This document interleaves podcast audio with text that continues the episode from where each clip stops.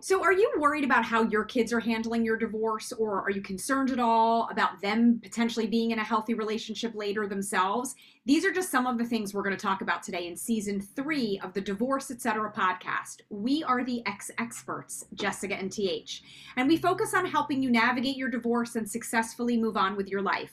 So please follow us on all social media at X Experts and check out xexperts.com for tons of free divorce related resources. Let's bring in today's guest. Welcome, Amy Armstrong from the Center for Family Resolution. Amy is a fantastic co parent coach. She helps the parents and the kids and brokers good communication skills and so much more. So, welcome to our show today. Thank you. We are thrilled to have you here. Um, why don't you tell us a little bit about why you're in this and how how becoming a co-parent coach has been important to you. Sure, sure thing. I started off in parent education, just basic quality parenting and loved it. But so many parents would want me to stay after class and talk about how whatever topic we had covered applied in a specific situation. And of course, that is where the fun comes in, right? Is seeing how people's lives can actually change with new information. So I eventually um, got a couple credentials as a coach and actually now even run a program myself because I'm literally obsessed with coaching. And once um, word got out that I was doing coaching specifically for co parenting, um, let me back up just a little bit to say that what I noticed so many times when people wanted extra support, it's because even if parents got a great idea about something they wanted to do in their family, if the parents weren't on the same page, right. it added so much turmoil. So I started working specifically doing a lot of co parenting work. And eventually, someone from the local courts asked me to do a class specifically for separating and divorcing parents. So Is then when I got into coaching those folks, I started actually getting court orders to do coaching for co parents. And I actually, most of my business is court ordered now. A lot of it's not. It's just that the courts are recognizing now that parents need help. They do. And if parents don't, you know, I will say that so many parents want to do the right thing. They know they shouldn't be hostile, they know they shouldn't speak poorly about the other parent. It's the how, right? So, parents. Are, well, are those what are some of those biggest challenges that you see people struggling with when it comes to po- co-parenting is it the communication in and of itself yes and no i i think it's the communication but at the root of the communication, it's that people are not doing well themselves. It's right. the stress, it's the uncertainty, it's the fear.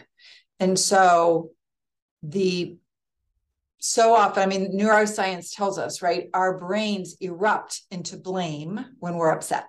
Right. And so that ends up creating so much of the hostility between co parents is they get into blaming one another for whatever's going on in the family. How do you coach them through that? Mm-hmm. It's actually good news. So, just the awareness that it's normal to blame, that we all, all do it all the time, really helps. And so, we can practice when we're not in the heat of the moment, just noticing, okay, can I take a breath or two or three? Can I set a boundary instead of lashing out in some kind of, you know, loud voice or some, you know, kind of yelling or something um, critical. Well, also you end up snapping at your kids or snapping at anybody because they're in the wrong place at the wrong time. Like, right. too bad for you. I'm it's having like, a shitstorm right now, and you're in my way. The nearest person is the most likely target. Absolutely. Right.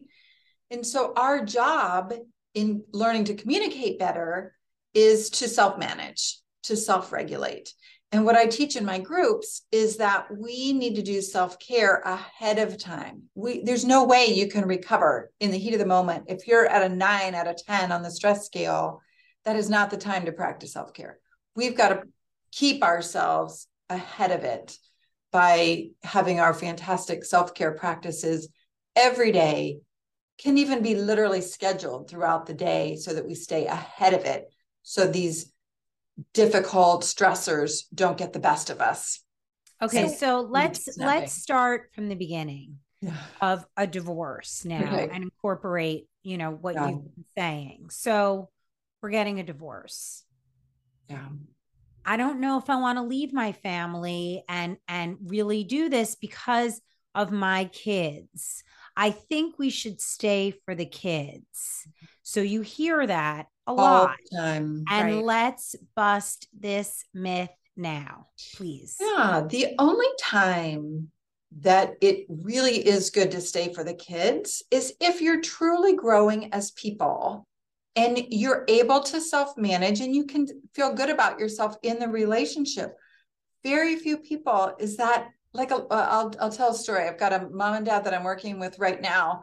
They're staying together for now. Their kids are very young. They have so much to work on that they're getting themselves in good shape to separate, if that makes Wow. any sense. That does make sense, actually. I think that that's And really impressive. responsible. Yeah, they both have behaviors that the other person finds unacceptable, but they know they can't afford to separate. They know that separating would cause so much chaos for them that they're we're spending probably three or four months first getting them ready and settled enough to separate. Wow. Interestingly enough, I had another client once that decided to stay for a while because her husband was so dysregulated. He was using drugs. Hmm. She was so scared of separating and having him spend time with the children unsupervised. Right. So she had some work to do before they could safely separate. So for people who want to safely separate though, and they say, okay, we're going to stay together for the kids. They meet with you, Mhm. you let them know like it's not really healthy for kids to watch, you know, a relationship that's not working. Mm. What are the best ways to be able to actually talk to your kids about the fact that you're getting divorced? I feel like everybody's afraid of that. We're all doing it wrong. Nobody knows what to say. You say it once, they seem okay. You kind of don't want to bring it up again because you don't want to like keep reminding them. What are we doing about it? Right. And I think a lot of parents err when they get permission to be honest, right? Nothing against honesty. It's just that kids really don't need to know. I mean, think of how confusing it is for the parents. The kids do not need for you to unpack your adult relationship for them. They don't need that. What they need, there's two things parents need to know before they can talk to the kids at all. That is how often they're going to be seeing each parent and where the parent is going to be who's leaving the household. But what if you're not even that far along? I mean, if you're just Mhm. decided to separate to, to, get divorced and you're going to be going through this whole process, you don't know you don't get to tell the kids yet. You can't tell. So there's three things that really undo children that lead to really poor outcomes when parents divorce. One of those is uncertainty. We've got kids need security. They can only get security from their parents. They don't have control of their own lives. They need their parents to provide their security. So we cannot go telling kids, oh, by the way, we're splitting up and we have no idea when you're going to see us or where. We don't get to do that to our kids. Mhm. So we've got to get a little bit of a handle on it before we talk to the kids. Jessica, did you I, do well, that? I, for me, that Your kids totally- were foreign too. and and it was mm. totally fine because I had a very amicable divorce, and that was that was a piece of cake for us to be able to say what the custody situation is. I don't think we brought that up again. My like Tasha said, my kids were two and four, so I think we mm-hmm. our conversation was more like we're not going to be living together anymore, but we're still a family, and we both love you, and you're going to still see us all the time. And it was kind of like Yeah. more broad like that, but. I definitely know people who go through custody battles that I'm with- take a long time and they aren't living together because like I'm just trying to figure out from for someone who is in a very acrimonious situation where they are not living together, you can't hide from the kids the fact that one parent No, no, no. If there. they're already not living together, then you know where both parents are. So but you, don't can- know what the end game is going to be with Oh, no, no, no. You to don't the need the custody. end game. You don't need the end game. You need today. So when Okay. we told our kids, we went to my therapist to get some coaching on what to say, remind them that we both we each love them and just because we've decided, you know, not to be married anymore doesn't change the fact that we both each love you and we're going to be with you and spend time with you. But we did not say you you're going with dad Wednesday and every other weekend, you're living with me full time. Like we didn't say anything else, but we did use now that you're talking about this, I'm feeling like, you know, we use the word divorce and my eight, my oldest was eight. And so like, what the hell does that mean? Like divorce, what what is that? Now who am Mhm. I? And and a whole flood of things. My other kids were six and four. So they were kind of looking to her like, should we be scared? Should we be happy? Should we cry? Should we, what should we do? Well, and you- and I'm thinking about that right now. But then what we did, what I did, and I give myself a lot of credit for this. I love it. I'm not sure it was necessary. We took the dog and went to town, all of us, and got ice cream so that we could show them that we could be a family. a Mhm. family. But that was the last time that happened Mm. until I had to show up for one of the kids' birthday parties because I Mhm. chose to, but uh, with him, you know, to share it. But but Mhm. we did not set the truth for them by doing that. And and it's coming to me now as as we're talking about this. So, so there's a lot of ways that parents can demonstrate safety, security, certainty. And one of the big things is that the parents are calm enough as long as parents can demonstrate their well-being, if the parent's okay, it's going to really help the kids be okay. But we don't want to just throw something out for the kids without putting a little framework around it for them. Right. And the Right, divorce word doesn't really mean anything to kids. What what the children's experience is is that their parents aren't going to live together anymore and that they're going to see their parents in two separate homes. So whether you use the D word or not, the point is that one of us, I mean, some people do nesting. Right. What I- does that mean for your yeah, I do- family? What does I that do look nesting like? agreements too, but I, I do. uh, What, what I see is that the children are gonna feel more secure when they know. What their experience is gonna be, that they're gonna be seeing their parents in two different places. And that in- things are going to change. But that they're going to see both parents and that both parents are okay. And if parents aren't okay.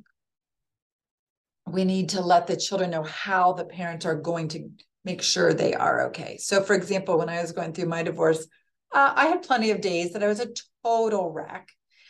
And I had this friend Carol, and I taught my kids to literally say, Mom, have you and Carol been for a walk lately? You know, like they knew that she was my person to go Right. to when I was a wreck. So I could say, you know what, I'm having a really bad day. I'm going to go to bed early. I'm going to go call Carol. I'm going to go out with Carol. And so it was this sense that I get to be a real human being, but I have support other than my children. And Right. it's right. not on them to make me feel better. Yeah. Okay, we are just going to take a quick pause um, because we know it's hard to get honest and reliable information about your divorce. So we've done the work for you. Be sure to subscribe to our newsletter to get X experts in your inbox and join our virtual open house events where you can ask questions to top experts that we have put together for you. It's a rare opportunity for you to interact with them and sign up for private sessions with us, Jessica and TH, so you can move forward and thrive.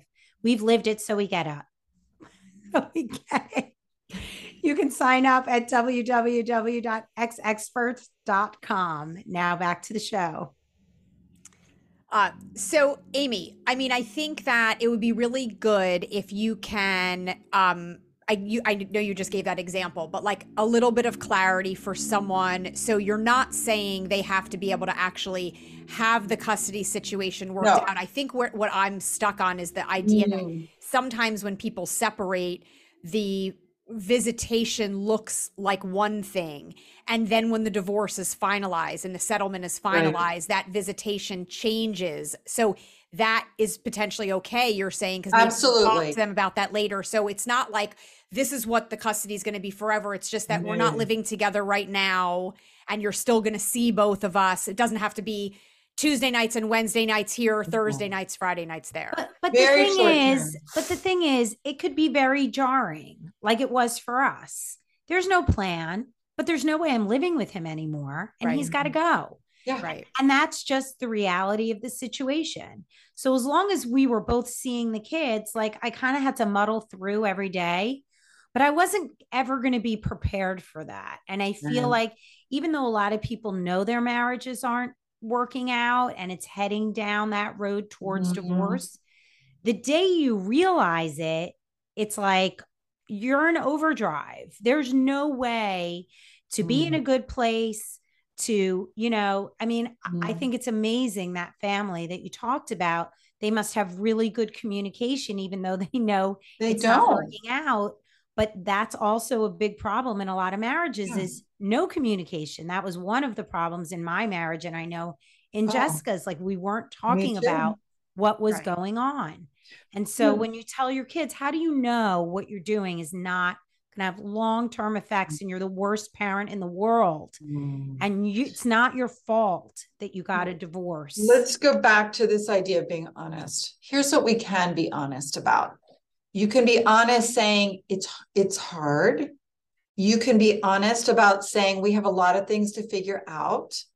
You can be honest saying we really don't know how this is going to look. But here's what we do know. Mommy's going to be staying over at grandma's for the next couple of weeks. She's going to come pick you up on Saturday and spend all weekend with you. And then you're going to come back, you know, here on Monday and dad will take you to school. Okay, so it's really just giving them like enough of the short term. So in their head, they're like, okay, I get what's happening over the next couple of days, over the next Right. week, etc. We just don't want a parent to disappear and not have enough of a plan of when they're going to be seeing each parent, assuming they were attached to both parents in the first place. the um, other thing that um, I look back and I did do, and you know, as your kids grow, new questions come up, they Mhm. realize different things. Mhm. And so I did on my end tell my kids any questions you have, feel free to ask me. I Mhm. don't know if I'm going to have the answer, and I'll tell you if I do or I don't. Awesome. And if I don't, then I'll say, as soon as I have an answer for you, I'll let you know. And of course, I don't give them all the down and dirty if I have the answer. It's the kid Mhm. version. right, exactly. And the other thing that I that I would like you to address is my older daughter, eight years old, was kind of looking for other parents she could go to. She's like, okay, Mhm. so but Elise and Jeff are still good, right? And and Wendy is okay with her husband, right? Like these are our closest family friends. Mhm. And so, okay, if you two are a mess, where can I go that they're not a mess, who's like family to me? And and that was that was like beautiful. and now, by the way, half They're of all them are divorced. oh gosh. but but it was really oh, like she was looking for like a substitute dad. She was looking for certainty. You know, Right. what is going to stay the same in my life?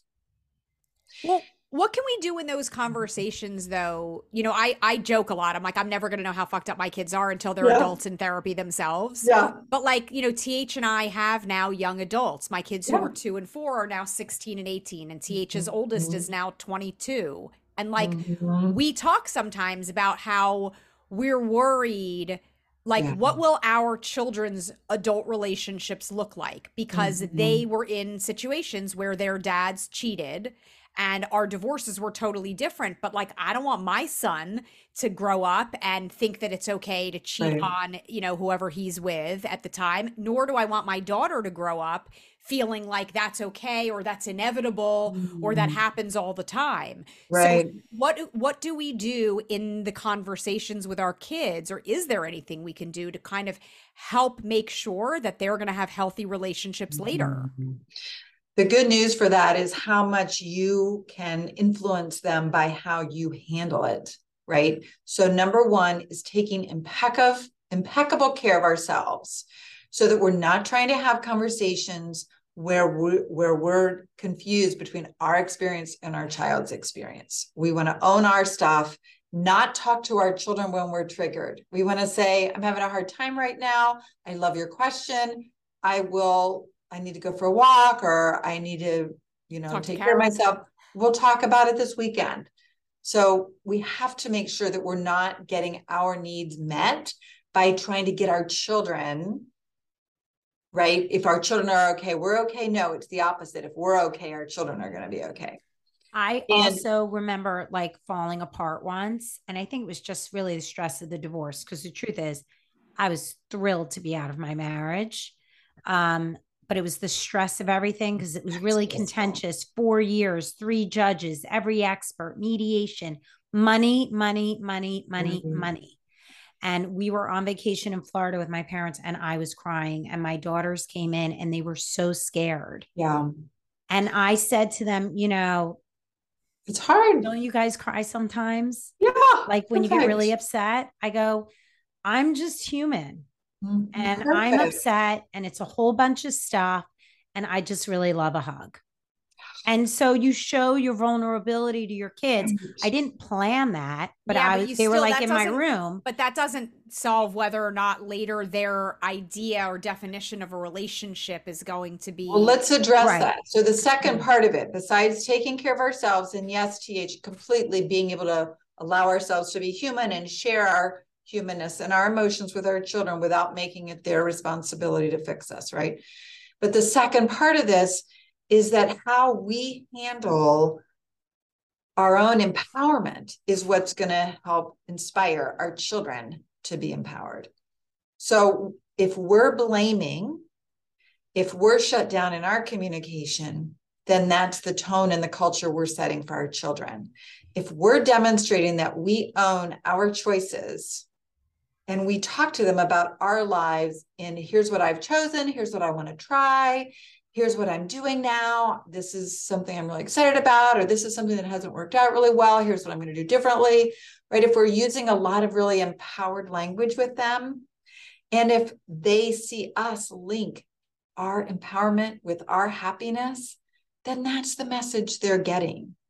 So we're not playing victim. It's playing victim that is much more likely to repeat a generational pattern. A, I totally agree with you, but I think like what I wonder for myself, and because I agree with you, that's a huge part of why I was like, I got to get out of this marriage. Like, I don't want, I need to set an example for my kids that Sure. I'm like an Good. independent person and you don't have to rely on somebody else. Like, you can be successful on your own. Mhm. I sometimes wonder if the fact that their dad and I are as close as we are now, he's I've been married again, he's in a Mhm. relation in a long-term relationship, he's had other kids, like we've totally moved on. But I sometimes wonder if the fact that we are as close, and I'm sure the way my kids see it is like that I've forgiven him. My kids and I have never had that conversation per se, but like Mhm. I've chosen to rise above and I've chosen to have a really good relationship with him for the benefit of the kids so that there is no tension when we hang out. We all hang out together, it's all Mm-hmm. fine.